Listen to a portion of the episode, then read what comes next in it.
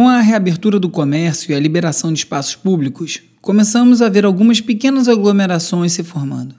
Cansados do isolamento, pouco a pouco as pessoas começam a ampliar suas redes de contato e afrouxar o distanciamento social, mesmo que nenhum dado científico aponte que já possamos fazer isso.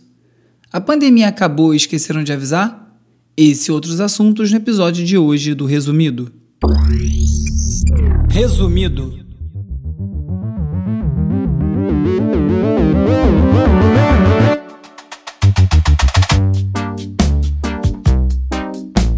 Olá, eu sou o Bruno Natal. Hoje é dia 15 de julho e no resumido número 69, TikTok e 5G no centro da disputa geopolítica entre o Ocidente e a China, o afrouxamento do isolamento social em plena pandemia, controle de conteúdo nas redes sociais, dark e muito mais. Vamos nessa, resumido. Olá, resumista.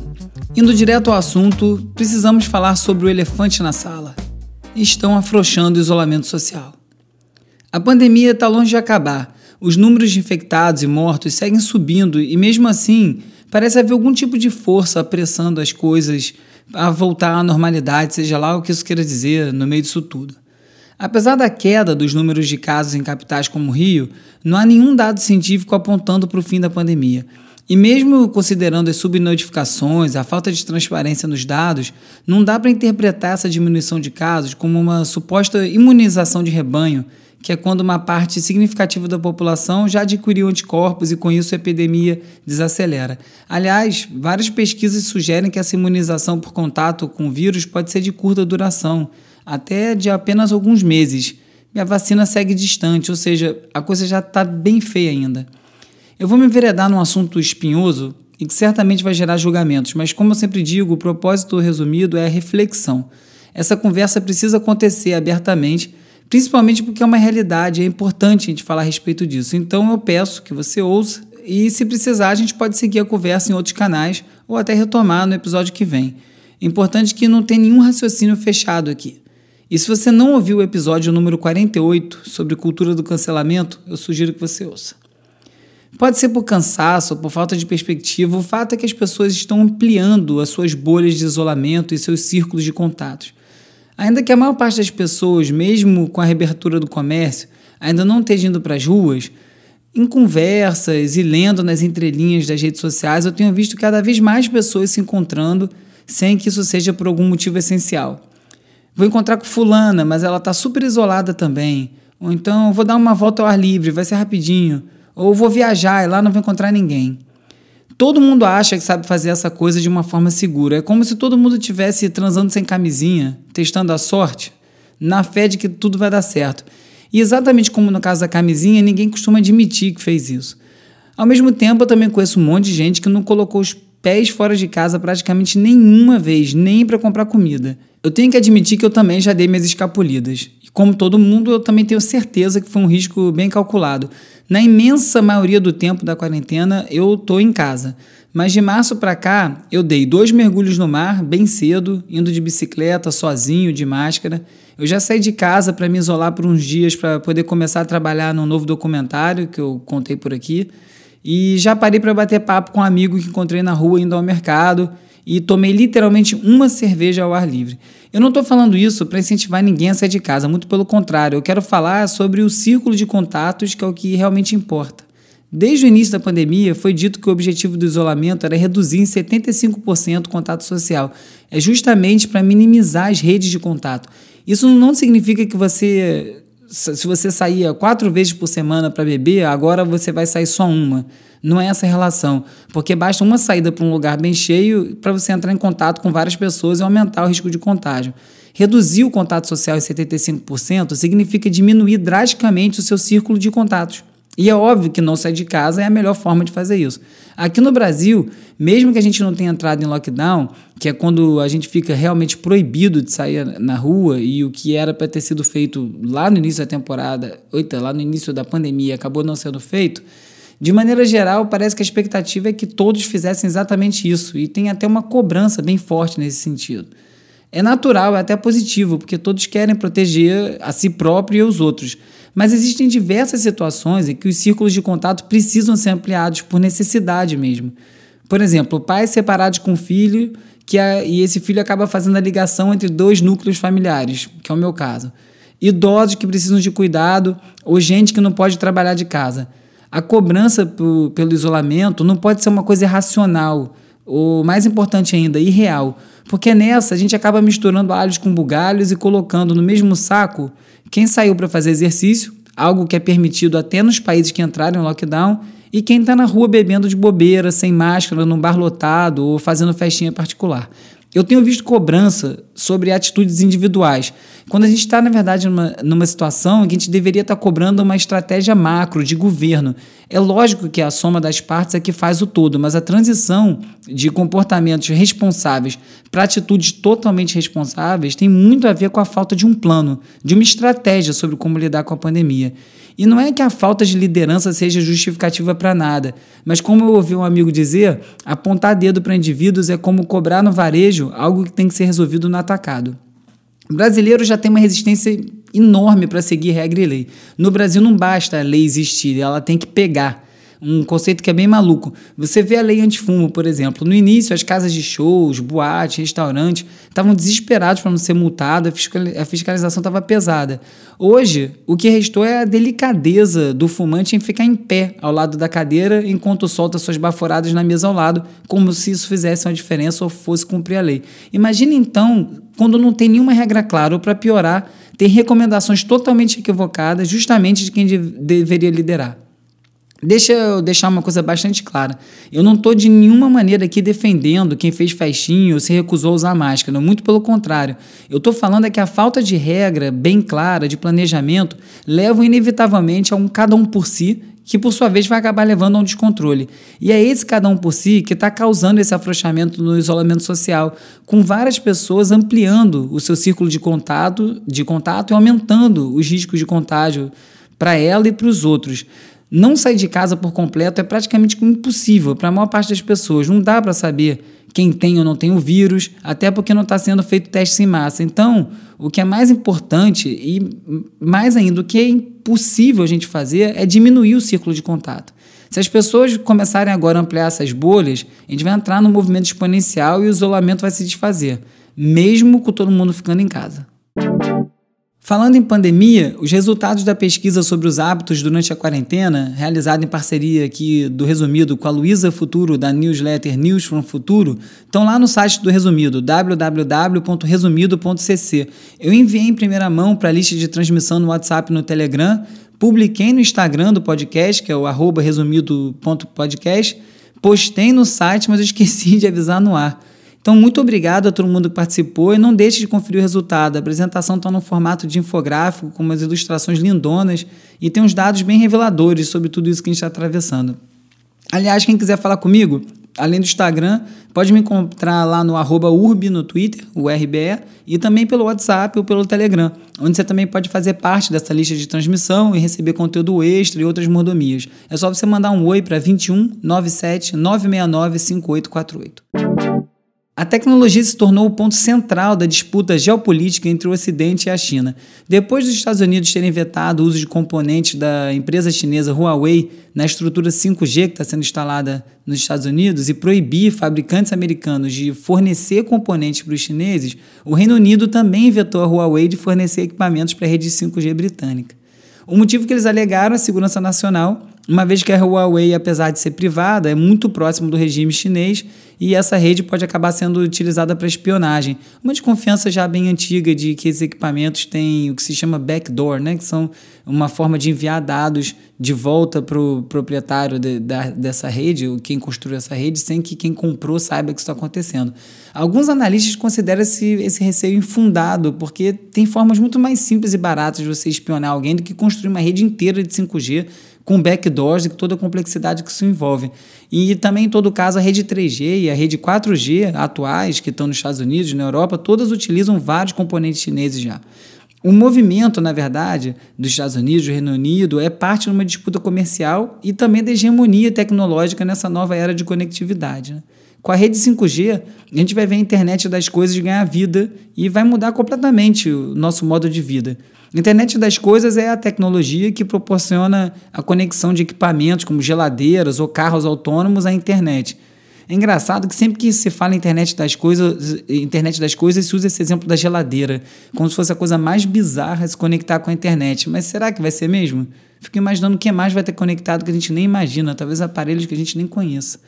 Bom, para completar, a antiga relação, a antiga relação dos britânicos e dos chineses através de Hong Kong também ganha novos capítulos. E pelo acordo de devolução de Hong Kong para a China, feito pelos ingleses em 97, tinha lá um acordo para a região operar sob o regime conhecido como um país, dois sistemas, ou seja, um país a China e dois sistemas, um capitalista e o outro do, do comunismo, ditadura chinesa, pelo menos até 2047 o que significa então que Hong Kong não estaria sujeito ao regime chinês até lá.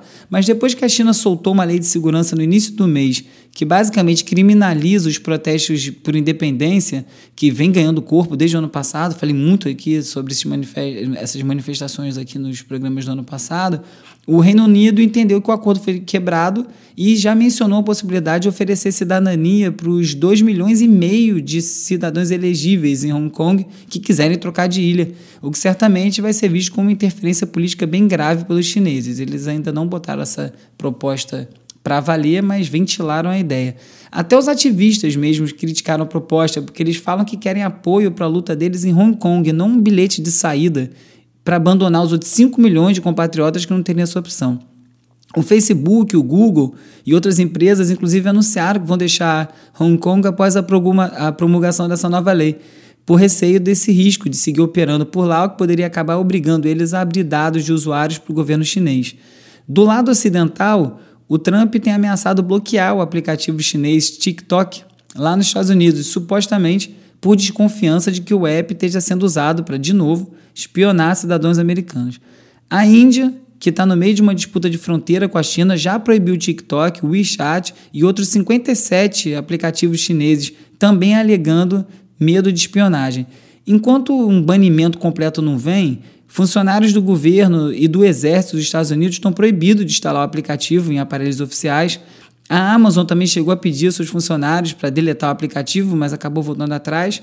E quem não vai gostar nada disso são os influenciadores e celebridades lá nos Estados Unidos, como o cantor Jason Derulo, que está bem forte no TikTok e tem faturado mais de 75 mil dólares por post na plataforma. E tem muito influenciador migrando para o TikTok. Quem está de olho nessa disputa e está muito bem posicionado para lucrar com isso tudo é o Facebook. O Zuckerberg está aproveitando essa proibição do TikTok na Índia para ampliar o mercado do seu Reels, que nada mais é do que um clone do TikTok dentro do Instagram. O Google também lançou uma cópia chamada Tangi, Tangi, eu não sei como fala. O Washington Post fez uma reportagem investigando os riscos reais de espionagem do TikTok e concluiu que o aplicativo não monitora muito mais dados do que o Facebook faz, por exemplo. E aí, voltando à questão do 5G, aqui no Brasil o assunto está engateando ainda. E mesmo que essa disputa entre Estados Unidos e a China possa acabar atrasando ainda mais a implementação do 5G por aqui, tem uns empecilhos muito mais, vamos dizer, com a nossa cara do que disputas geopolíticas. Hoje, um dos grandes debates tem a ver com o potencial das antenas 5G causar interferências nas antenas parabólicas. É sério isso. A implementação de uma tecnologia de ponta está sendo atrasada porque uma gambiarra que é utilizada por 6% da população em áreas que provavelmente sequer vão receber rede 5G podem ser afetadas. A discussão está totalmente fora de parâmetro, porque o que devia estar tá sendo debatido é a inclusão digital e como fazer a tecnologia chegar a esse 6%, e não o contrário, né? como não atrapalhar as parabólicas. A espanhola Marta Peirano é autora do livro O Inimigo Conhece o Sistema, e ela é mais uma crítica chamada Economia da Atenção numa entrevista para a BBC, ela tocou num ponto muito importante sobre como todos nós inventamos toda vez justificativa para passar mais tempo online do que a gente deveria. Normalmente a desculpa é de que é para trabalho, mas no fundo a gente sabe que não é isso, né? é vício mesmo. A autora é categórica, ela falou que nós somos cada vez menos felizes e produtivos porque estamos viciados na tecnologia. Parece até que ela leu minha mente. Vivendo nossas vidas desse jeito, né, constantemente online, a gente está cada vez mais exposto aos riscos digitais, como o vazamento de dados. Esses dias, o site Olhar Digital revelou que os dados de 37 milhões de usuários do Bilhete Único de São Paulo estão completamente expostos lá no site da SP Trans, por conta de uma falha de segurança. Se você acha que dados como CPF, endereço não são assim tão importantes, você pensa que um hacker mal intencionado poderia facilmente alterar a senha de todos os usuários, travar os cartões de todo mundo, o bilhete único de todo mundo, e com isso praticamente congelar o transporte público de São Paulo por alguns dias, até conseguir se restabelecer isso. O Tilt, que é um, um, uma página de tecnologia do UOL, também aproveitando o gancho dos ataques de hackers à seguradora Apvida e ao Hospital Sírio-Libanês, esmiuçou por que, que as empresas de saúde são alvos tão visados. E o motivo dos hospitais estarem atrás apenas de bancos em número de ataques é o fato que os bancos de dados estão sempre atualizados e tem muito dado sensível, então acaba aumentando a importância para as empresas que têm os dados sequestrados e com isso também o valor do resgate. E por conta da pandemia e do grande fluxo de dados que está entrando e saindo e falta de braço para tomar conta desses sistemas que estão sobrecarregados, eles estão acabando ficando mais expostos a esses ataques também. Informação, óbvio, vale dinheiro e não é à toa que a desinformação também virou uma indústria à parte. Semana passada, o Facebook suspendeu uma rede de fake news que estava ligada aos gabinetes dos filhos do Bolsonaro. É, o núcleo, que também é conhecido como gabinete do ódio. E essa é a prova que as plataformas conseguem sim atuar contra o mau uso dos seus serviços quando elas querem. E também essa semana, o Facebook ameaçou derrubar a página do site de humor sensacionalista por, eu não estou brincando, publicar conteúdo falso, mesmo se tratando de uma página de humor. Às vezes fica a impressão que o Facebook faz isso só para fazer o trabalho de moderação parecer mais complexo. Não é possível.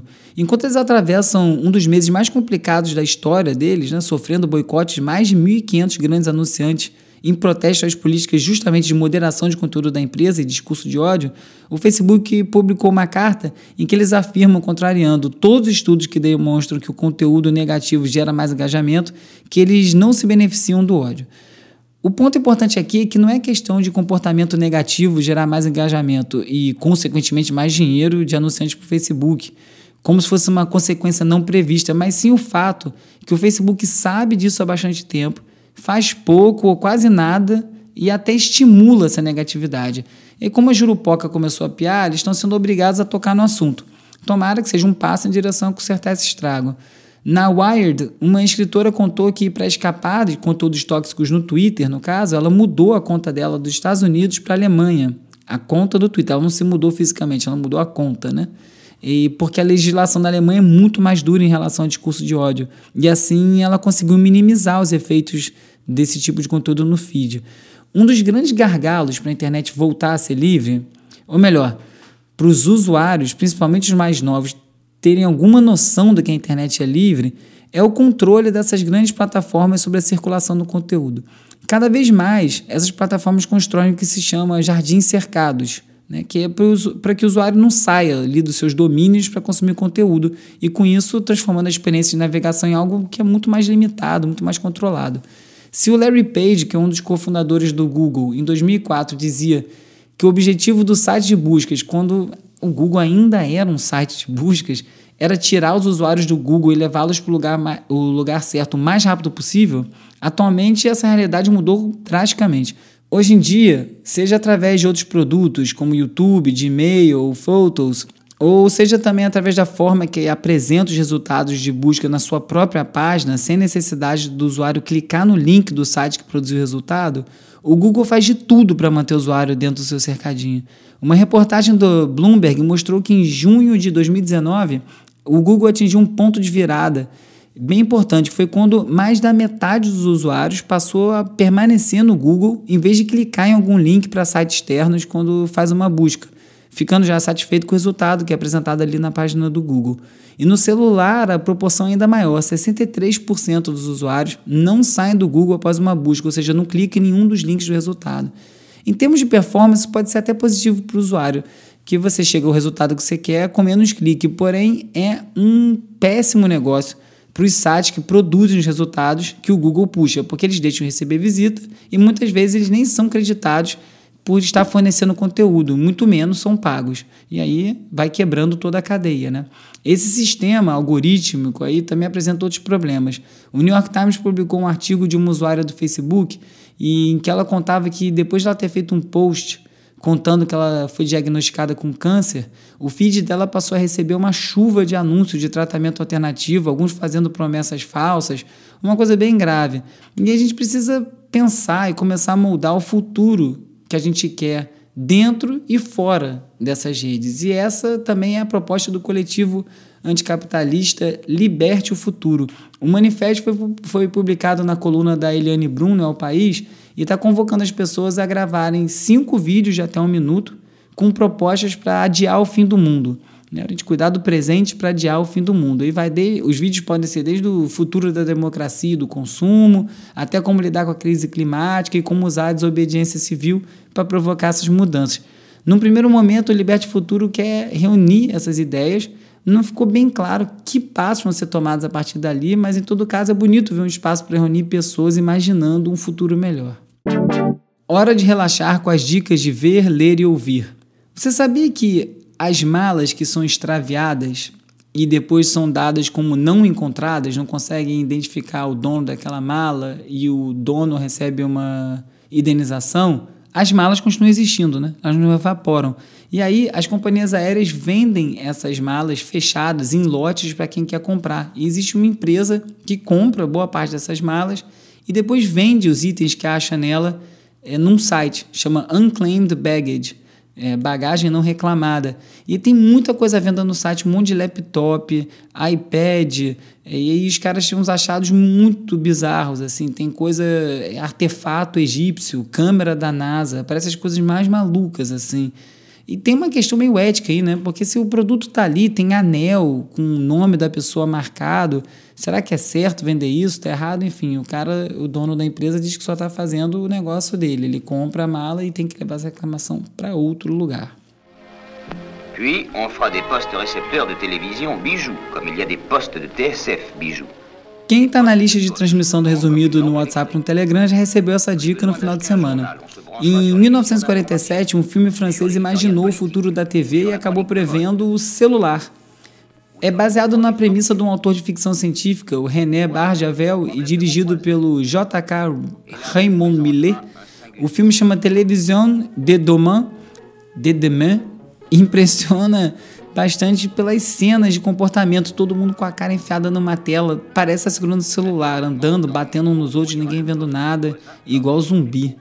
Parece que o futuro não era tão imprevisível assim.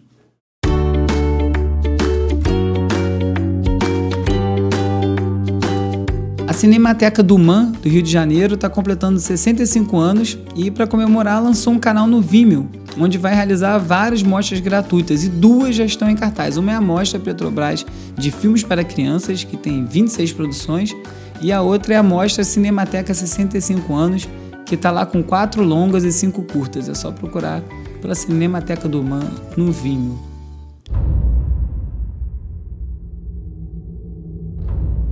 Tinha uma seção no Urb, o meu blog, chamada Chegando Atrasado, onde eu só escrevia sobre coisas que já tinham acontecido e eu fui um dos últimos a saber, discos, filmes e tal. E bem nesse espírito aí eu vou falar a dica da semana é o seriado Dark da Netflix já está na sua terceira temporada. Agora foi tanto comentário em cima dessa terceira temporada que eu resolvi começar a assistir. Realmente é muito legal a série.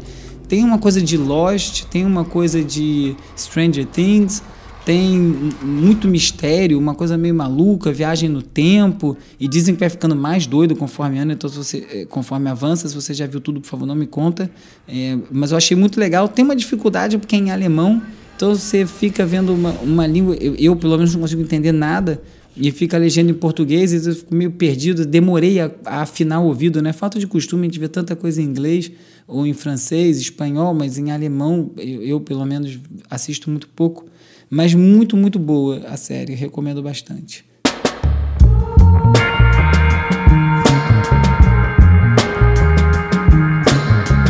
Beck está completando 50 anos, quem diria? Para comemorar, o Krang Bin, que é uma das bandas favoritas da casa aqui, lançou uma versão de No, no Distraction, que foi lançada originalmente no disco Colors de 2017. Belezura pura, chapadona, boa para dar um relax nesses dias malucos aí que estamos vivendo. Essa música vai estar, tá, logicamente, na playlist Resumido Tracks, onde eu reúno sete músicas por semana sete músicas que eu esteja ouvindo bastante. Depois na semana seguinte eu apago as sete, boto mais sete lá. Então, se você gostar de alguma coisa encontrar por lá, salva, porque eu, nem eu guardo o registro disso tudo. Tá lá no resumido.cc no site. Você encontra o link para essa playlist ou então procura no Spotify direto, resumido tracks. Se você gostou do programa, recomenda para seus amigos, é muito importante. Não deixe de seguir na plataforma onde você estiver ouvindo o resumido.